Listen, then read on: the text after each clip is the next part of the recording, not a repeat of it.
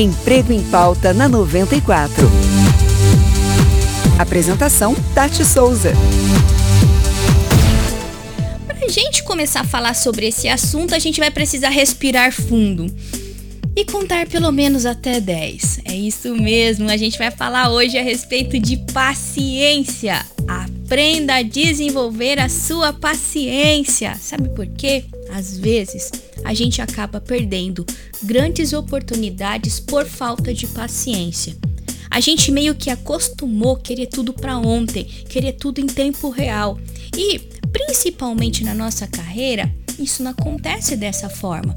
Eu gosto de falar para minha equipe que carreira é como se fosse um processo de semeadura. Você vai ter que plantar, vai ter que preparar a terra, plantar o grão, arrigar o grão para que ele comece a crescer e depois de se tornar uma boa árvore, realmente poder ter os frutos que a gente vai se alimentar daquilo. Às vezes, a gente já quer começar a nossa carreira do fruto e a gente não tem tempo de preparar a terra, de plantar, de plantar o grão. Por quê? Por falta de paciência. Quando você entrar dentro de um novo trabalho, ou se você já está num trabalho que de repente você está meio desmotivado, você está um pouco, ah, Tati, não sei se eu quero isso para o resto da minha vida, pense que tudo é um processo. Se você não cumprir aquele processo até o final, você não vai saber quais os frutos aquele processo poderia te oferecer. Às vezes, ficar trocando de emprego aqui, ali, aqui, ali, para você buscar o emprego dos seus sonhos, pode estar atrapalhando a sua carreira.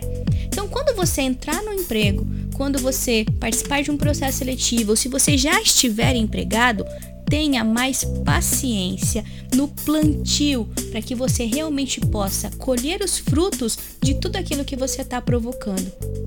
Às vezes, muitas pessoas entram preparam a terra, plantam e não esperam o fruto acontecer e sai antes do tempo. Saindo antes do tempo, você vai para outra empresa preparar a terra e plantar de novo e depois para outra empresa preparar a terra e plantar. E a minha pergunta é: quando você vai se saciar dos frutos de todo esse plantio que você está fazendo? Então, aprenda 2022, um ano de você desenvolver a sua paciência, porque eu tenho certeza absoluta que se você sabe o fruto que você está plantando, você não precisa temer a colheita de forma nenhuma.